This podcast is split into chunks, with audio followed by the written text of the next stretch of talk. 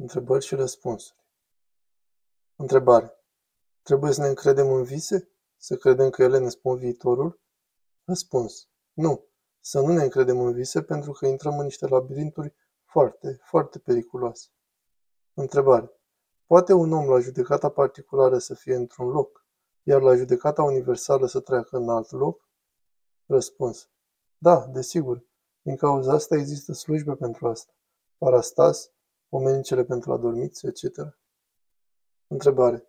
Cum se poate păstra echilibrul dintre libertate și responsabilitate? Răspuns. Prin întrebare, ascultare și atenție la sine. Întrebare.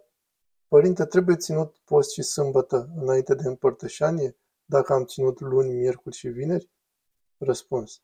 E bine să ții post sâmbătă seara, însă nu se impune. Mai presus de asta, cum spune duhovnicul. Întrebare. Ce să facem când vedem că cineva apropiat nu vrea să se pocăiască? Răspuns. Rugăciune. Pomenice și exemplu bun. Răbdare. Întrebare. În lume există provocări diferite în fiecare zi. Nu mai e timp de rugăciune decât în timp ce mergem sau facem diverse treburi. Grija pentru copii sau pentru familie ne poate mântui? Răspuns.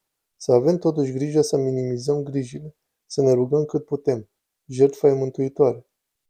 Întrebare. Vă rog să mă povățuiți ce rugăciuni să zic pentru a avea un somn liniștit deoarece mă trezește ceva din somn și camera este mai întunecoasă. Răspuns. Să-ți faci semnul crucii înainte de a te pune în pat, să spui pentru rugăciunile și să pomenești atunci mulți sfinți. Nu-ți fie frică. Nu poate să-ți facă nimeni nimic. Întrebare.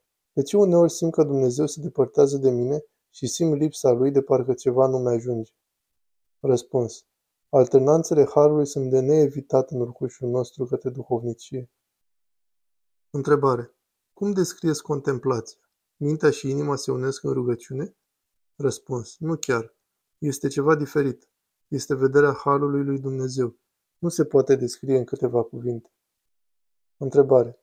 Care este latura spirituală a muzicii populare românești? Răspuns. Este o taină. Provine din faptul că este produsul unui neam ortodox. Întrebare. Părinte, ispitele în lumea în care trăim sunt la tot pasul. Cum să-mi păstrez liniște? Răspuns. Ne retragem din lume pe cât posibil în rugăciune și în viața duhovnicească. Întrebare. În ultima vreme mi se întâmplă ca în relațiile profesionale cu directorii mei să mă pocăiesc, să atribui intenții bune cuiva abuziv. Răspuns. Pune gândul bun chiar dacă omul este abuziv. O să-l judece Dumnezeu, nu noi. Întrebare. Este deznădejdea o utopie? Răspuns. Nu este o utopie. Este ceva foarte concret. Din păcate. Poate vrei să spui că nu există motiv de deznădejde. Asta da. Întrebare. Dansul e desfrânare? Răspuns. Depinde. Nu neapărat. Întrebare. Ca să primim ajutor de la un sfânt, trebuie să-i citim acatistul sau să-i vorbim deschis? Răspuns. Să-i mulțumim. Să ne rugăm cu cuvintele noastre sincer, deschis. Întrebare.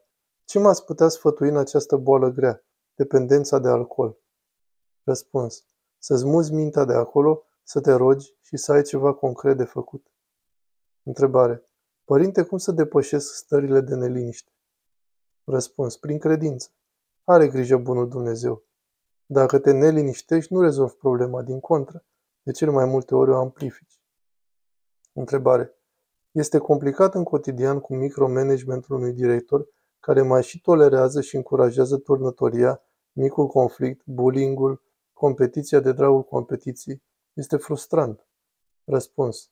Răbdare, rugăciune și simplitatea nădejdii. Întrebare.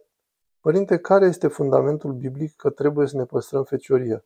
Cu privire la cea trupească, în care pasaj găsim aceasta ca și poruncă? Răspuns. Maica Domnului și Hristos au fost feciori. De asemenea, Sfântul Apostol Pavel zice că dorește să fie toți așa cum este el, fecior. De asemenea, Sfântul Pavel continuă zicând că cel care dorește să-și mărite fecioara nu păcătuiește. Bine face. Însă cel care dorește să o păstreze fecioară și mai bine face. Desigur că dacă vorbim de prea desfrânare, aceasta este un păcat mare.